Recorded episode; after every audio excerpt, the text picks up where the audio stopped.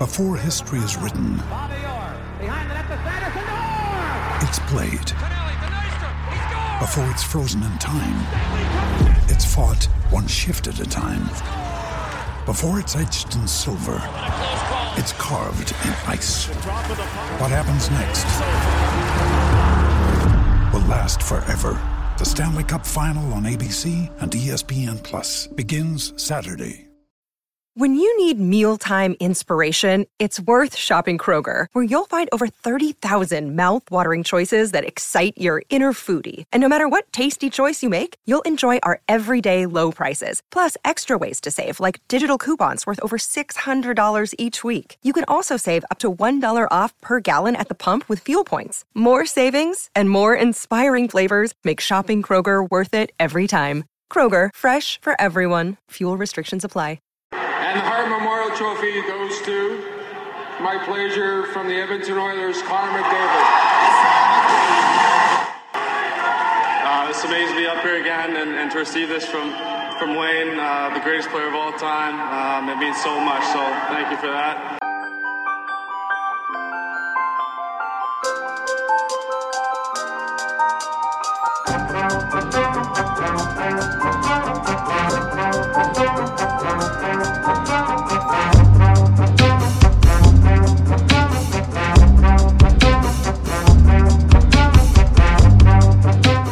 20 year old Connor McDavid, fresh off his first full season in the National Hockey League, won the Hart Trophy last week as the league's most valuable player. He claimed it over finalists Sergei Bobrovsky, goalie for the Columbus Blue Jackets, and Sidney Crosby, star of the two time Stanley Cup champion Pittsburgh Penguins and long the face of the NHL. McDavid also claimed the Art Ross Trophy as NHL scoring champion. He scored 30 goals and 70 assists for 100 points. As well, his peers in the National Hockey League Players Association named him MVP with their Ted Lindsay Award. It's an impressive haul for the Wonderkind, who was hailed as a savior before he had even tugged on an orange Oilers jersey at the 2015 NHL Draft as the number one pick. He led the Oilers into the playoffs for the first time in 11 years this past spring, and certainly looks to dominate the NHL landscape for years to come which is why the dollar figures from contract extension negotiations with the Oilers being leaked this week sound very high. The latest numbers are $106 million over eight years, or $13.25 million per season, which would make McDavid one of the highest paid players in the league, and rightly so. But could that large figure be a detriment to the Oilers' long term fortunes on the ice? And how will it, or should it, impact negotiations with his teammate Leon Draisaitl, who is also up for a contract extension, one that kicks in for the upcoming season, unlike McDavid's, which will factor in in 2018-19. Also consider that Draisaitl finished in the top 10 in scoring as well. We could know more about these negotiations come July 1st, the day current contracts and free agents come available to NHL teams. Could the Oilers be looking to add someone new? The next day, the player crop from the 2017 NHL draft hits the ice in Jasper, along with other organizational prospects at the annual Oilers development camp. Do we know what to expect from the likes of first round Oilers pick Kailer Yamamoto and the other six players taken by Edmonton last weekend? I'm Craig Ellingson. This is our Oil Spills podcast for June 28, 2017. Hockey writers Jim Matheson and Robert Tychkowski talk to me about these topics at a time of year that's always busy for NHL clubs. First, the impending big payday for McDavid, bigger than Matheson thought it would be. It's a little higher than I thought. You know, if you know you want to keep all the players on the team, you know, eventually you're going to have to sign some some people, not just Draisaitl, but other people too. It's a little higher than I perhaps thought. Uh, but you know, he's already won the Hart Trophy and he's played, you know, a year and a half in the National Hockey League, and he's going to win more than one Hart Trophy. So, if you're going to give it to anybody, you're going to give it to him. Uh, eight years is what the Oilers want. You know, they want the cost certainty of the eight-year deal, and I guess for eight years, then he, you know, he's he's got all the cards. I mean, he's a Hart Trophy winner. He can, you know, he can go up to 14 million probably go even higher than that. But you know, that's Kane and and and Toews make that in salary this year. That their cap hit is less than that, but their salary is that high. So, and so Shea Weber's around 14 million in salary too. So 13 million next year. We forget it's not this upcoming season; it's the season after he starts paying it. So he's got the Oilers where they, you know, over a barrel, and he's going to get what he wants. And the Oilers are probably saying, "Good, he's the best player in the game now, or one of the two with Sidney Crosby, so we got to pay him." Yeah, I mean, and the the thirteen, you know, that's that's a result of it going past the typically the second year second contracts are in the five year range, and the others are saying, well, we want you for three more. So he's saying, well, if you want if you want to take up some of my UFA years, then the whole thing's going to have to come up. So.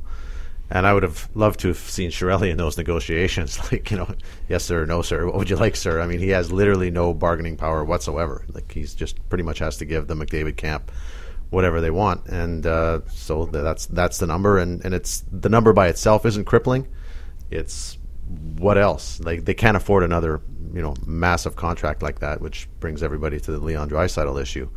Uh, how much are you going to pay him without putting yourself in a position where you know suddenly two three guys really impact your ability to build a championship team? So that's the that's the the secondary issue moving forward they cannot get into the same boat that the Chicago Blackhawks right. got into, where every time they have a fairly successful season, uh, they got to ship off some players. And even this past season, where it was not successful, they shipped off one of the best offensive players in the league, Panarin, and the, one of the maybe the best defensive defenseman in the league, in Hjalmarsson, because their contracts were shorter and were going to be up and uh, for more cost certainty with Brandon Saad.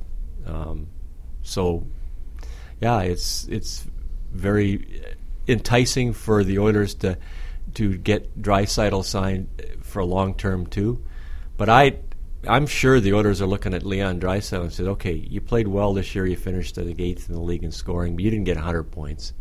I think they're probably looking at the contracts of Vladimir Tarasenko, who signed an eight-year deal for seven and a half million, uh, and they're probably looking at two other centers in in Getzlaf and Giroux. Giroux, both captains of their teams, making a little more than eight million a year. So they've played a lot longer than Leon Draisaitl's played, and uh, certainly in Getzlaf's case, he's won a lot more than Leon Draisaitl's won. So I'm sure that's between seven and a half and eight is their ceiling.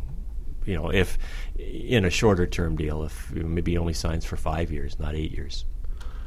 Yeah, I mean, we're looking at a guy who's literally done it one year, 77 points for one season. That's not typically eight, nine million dollar money, you know, when you're just looking at the contract of by and a lot of that year was spent on a line with Connor McDavid. So he's a little bit of a coattails contract, and I know for Oilers fans and management and kind of everybody would like to see both of those guys locked up for the time being. You can't give Draisaitl too much. You can't just you know bring him along for the ride and say you know here's here's nine for you, eight for you because you know Connor's your buddy and Connor's making 13. So suddenly that raises the water level. Connor's his own level.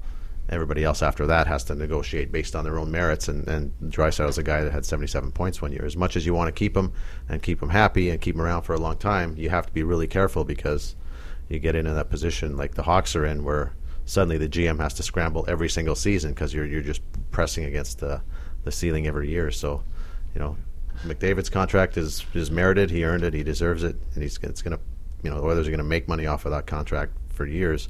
It's it's what they do after that that's really going to determine the future of the organization and their ability to win. What the Oilers have done well is keep the contracts down for their defensemen. A lot of teams, like Chicago, for instance, with Seabrook and Keith, they're big contracts. Uh, or Drew Doughty or anybody else. There's no seven million dollar defenseman on the Edmonton Oilers. There's Larsson makes four, Klefbom makes four, Russell makes four, Sekera makes five and a half, and then Benning and Nurse make you know very little money for the players they are. So he's saving on the defense and saving in goal. To be honest, I mean Cam Talbot played the most games in the NHL last year. He makes four million dollars. He doesn't make six like you know Corey Crawford or or even you know he's not Mike Smith or any of those guys making well over five. So mm-hmm. they're saving it on the back end, but got to pay up front. But you can't have, you know, as Rob pointed out, you can't have a team with five guys making all the money either. And Detroit or Chicago has found that out. You know, they pay, you know, Kane and Toews that kind of money. They pay Keith and Seabrook that kind of money, and the goalie Corey Crawford making six million. Uh, and throw in Marian Hossa, and you get like six guys making, you know, fifty million dollars. You know, and your your whole payroll is seventy five. So you, I don't think you can do that. And then if you do that, then you've got a whole lot of third and fourth line guys making a million, and that you know there's a major drop off in talent yeah. level too. Isn't that kind of more, more the Pittsburgh model? Then you have Crosby, Malkin, and of course you are paying Chris Letang some decent money as well. Kessel too, and Kessel. You traded for Kessel's contract. Yeah, though.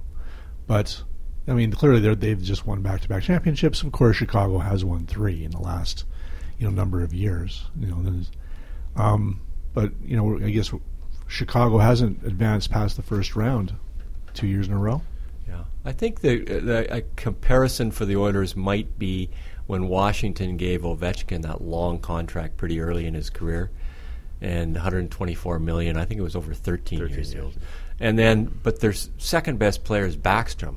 Okay, but Backstrom they didn't say to say, "Oh, by the way, you're making the same 12 million." Well, no, he's not, and yet he's a really good player, and he's their number one center and uh, you know he's not making ten million a year. So I mean, like I say, the Oilers there are players who, whose contracts are going to be through the roof, and then the other ones can't be even within a couple of million dollars of that, or you're you're hooped. And this puts a lot of pressure on your scouting and development staff because, like you say, Chicago had guys coming out of the woodwork that were making, you know, minimum 850 a year that were really contributors. Pittsburgh has some some some homegrown talent too. If you don't have that and you're relying on on trades and free agency, then then it's not going to happen. You have to cultivate your players that are coming through the system to to get you through the times where you have to unload some players for financial reasons every couple of years, as Chicago's had to do.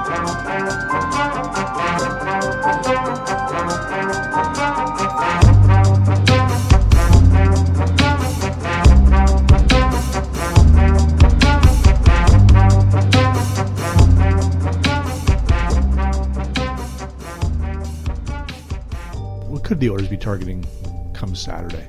I don't know. They've signed two players. They've signed two defensemen. Yeah. Their own players. Defense is short up. The yeah. defense is short up with Gryba and Russell. So, um, I don't know if they'll be active at all. I, th- I think they need a third line center. I mean, it's pretty obvious that Leon has to play right wing because I don't know if Ryan Strome's a first line right winger. Uh, and we don't know if Puljujarvi's ready to play. Um, mm-hmm. Is a third line player, so I think Leon has to play the wing, which means that Nugent Hopkins is a second line center, but then Letestu is a fourth line center. So they need a third line center somewhere.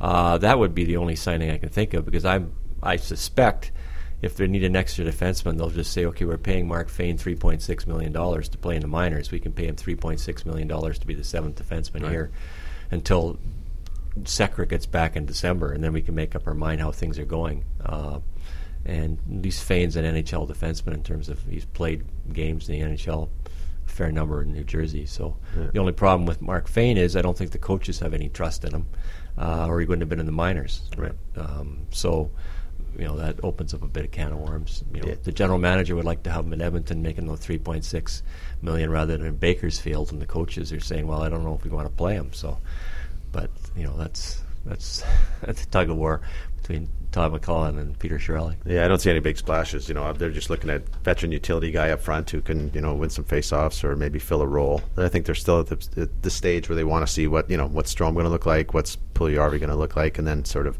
assess what they have once the season begins. Uh, I don't know if you can you know be making decisions based without having that knowledge, you know, what's your what, what are your right wingers going to look like depending on those two guys? You know, there might be an urgent need for for that position if both of those guys don't fill the need. So I think it's kind of stand pat over the summer. It's not a bad team to begin with, and then you know, as I always like to do, assess in October, November, and December, and, and see where you're at. There's about eight fourth line players on the Oilers. Uh, if you throw Letestu and Kassian and make them fourth line players, not third line players, and then you know you've got Khaira, and you know maybe they sign Pitlick again. I'd bring Pitlick back. I like Pitlick in the 30 games. If he could ever stay healthy, he's a good player. You know, and you know Pakarinen's in there, so they got lots of fourth line players. But if, if Drake Caggiula plays third line left wing and Slepyshev plays third line right wing, then they need a third line center. somebody, as you pointed out, Rob, who can win a face-off because their face-offs are not good from top to bottom, from Connor McDavid to Ryan Nugent Hopkins and Draisaitl is the best of that, uh, you know, the offensive centers in terms of face-offs, and he's about fifty percent, a little less than fifty. So they need a they need a center who can win some face-offs. I think. No, I agree. That's, that's what I just said. They just get themselves, uh, you know, it won't be anything flashy or, or splashy. It's just going to be a guy who can fill a lot of roles, kind of like a, a Mark Letestu was. Nobody thought much of him when he arrived in Edmonton, but boy, he's a really he makes an impact in a lot of key areas: power play, penalty killing, face-offs, the one-timer. He's, he's just a, an all-around good player. I think they'd be looking for a, something from from that uh, cloth.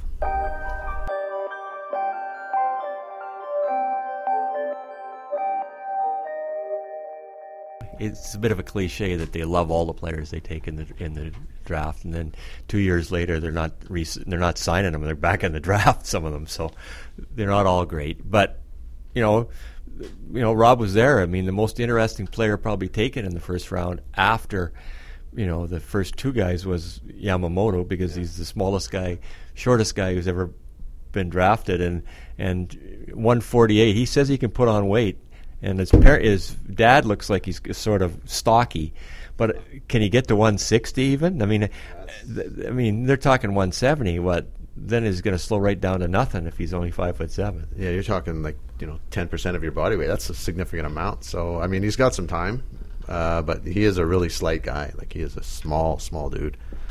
Uh, I look at Gaudreau. I think that he's not even Johnny Gaudreau big, which is not is not big at all. But everybody everybody who's seen him uh, says they like him. They say he plays with a, a lot of fire, and and if if you're really quick and you've got really good hands, you know Gaudreau's living proof. You know those guys can play in the league now, and he's also joining a team. You know, a few years ago this wouldn't happen. The Oilers were too small. That's all they had were undersized guys, and they would just get beat up and pushed around and you know injured and such. Now he's he's coming to a team, you know, in, in a year or two that is going to be able to you know really look after him, and, and, and, you know he won't have to worry so much. You know the league's getting softer, and his team is is is tougher. So I think that you know if you're looking for a launching point for a 148 pound player, Edmonton might be one of the best ones in the league right now, given the skill around him and the the, the ability to kind of look after him. And you know sometimes a team picks a guy in the first round, and and some of the observers, some of the other scouts for the other teams or people who watch all the players say, hmm, that was a bit of a reach. I don't think anybody said that the Oilers pick at Yamamoto at 22 was a reach.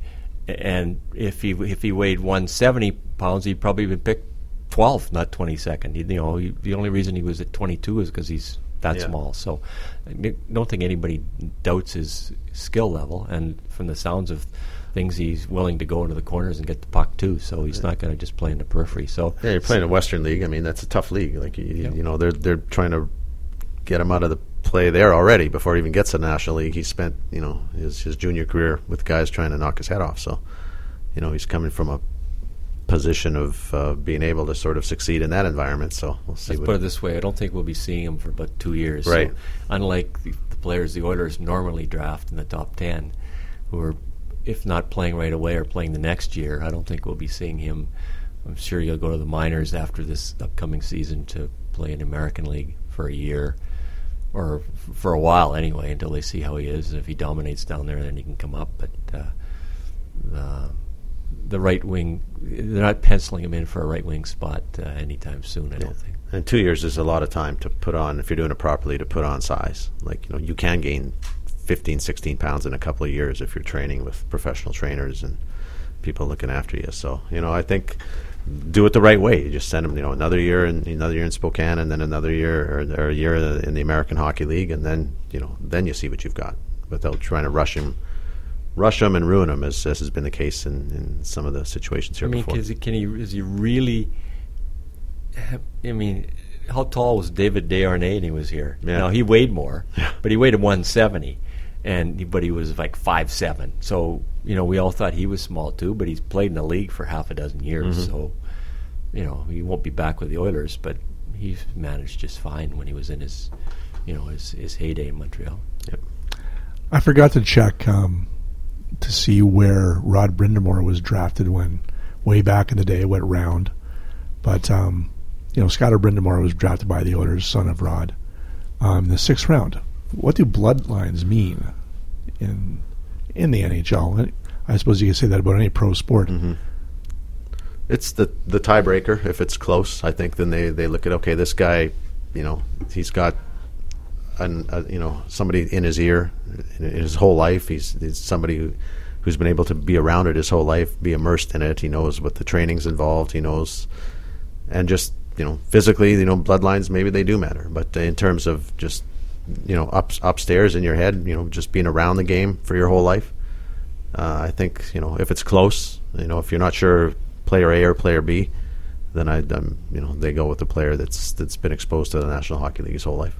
Interesting. In two straight drafts, they took uh, George McPhee's kid last year, uh, and they took Rod Brind'Amour's kid this year. So, um, you know, one's a coach. Brind'Amour's a coach in Carolina. Of course, George is in Las Vegas. So it's very interesting. I, I, I don't know. I'd have to take a look at the statistics, but I would suggest that two out of every three players chosen, you know, sons of fathers who played in the NHL turn out to be pros. Not mm. they don't all have to be great pros. There's only one third of them probably that that you know don't turn out, and you know if nothing else, they know how. There's a pro mentality when you're the son of a professional hockey player that other kids don't have, and they're you know those kids aren't around hockey rinks when they're five years old in NHL dressing rooms, and, and I, you know the kids. I'm sure that Brind'Amour's son was in the dressing room when Carolina won the Stanley Cup in 2006. I would. Oh yeah. You know, we're talking, you know, 12 years ago, so he would have been six years old. I'm sure that Rod had him there. Yeah.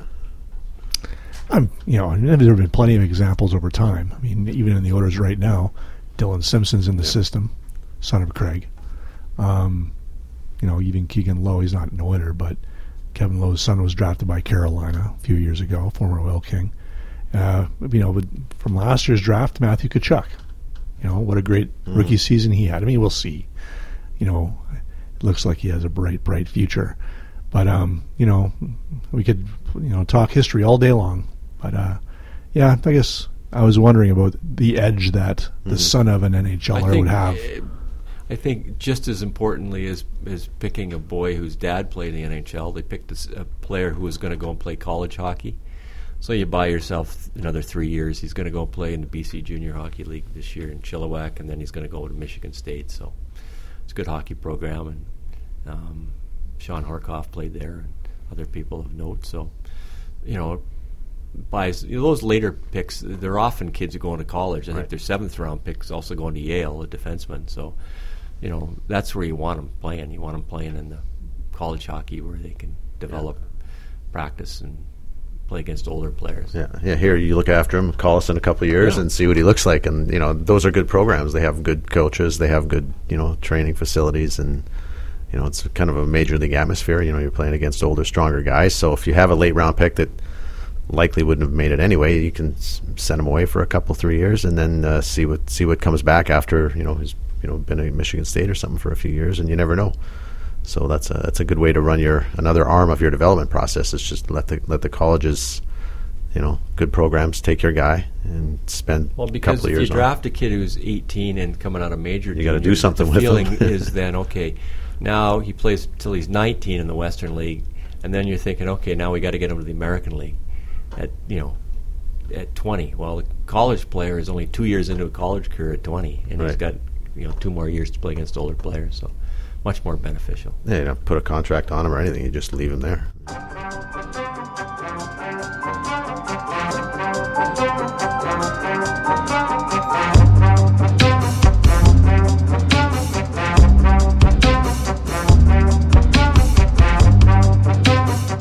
That's our Oil Spills podcast for today. You can subscribe to our show on SoundCloud and iTunes. I'm Craig Ellingson. Talk to you soon.